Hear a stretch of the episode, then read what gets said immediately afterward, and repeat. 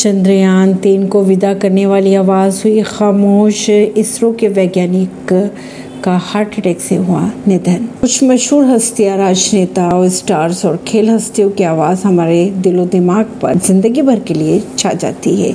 ऐसी ही एक आवाज़ फीकी पड़ गई। दरअसल तमिलनाडु के अरियालूर की रहने वाली वलारमथी का निधन रविवार शाम को हार्ट अटैक से हो गया।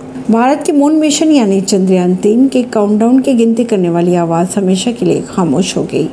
वैज्ञानिक वलार मथी का हार्ट अटैक के कारण निधन हो गया। तमिलनाडु के अरियालपुर के रहने वाली वलार मथी का निधन रविवार को हुआ। उन्होंने राजधानी चेन्नई में अंतिम सांस ली। इस साल तेईस अगस्त को चाँद के उत्तरी ध्रुव पर लैंड करने वाले चंद्रयान तीन को आंध्र प्रदेश की श्रीहरिकोटा से 14 जुलाई को लॉन्च किया गया था। लॉन्चिंग के समय जो काउंटडाउन की आवाज़ सुनाई दे रही थी, वह गिनती करने वाली वलार मथी ही थी। परवीन सिंह नई दिल्ली से।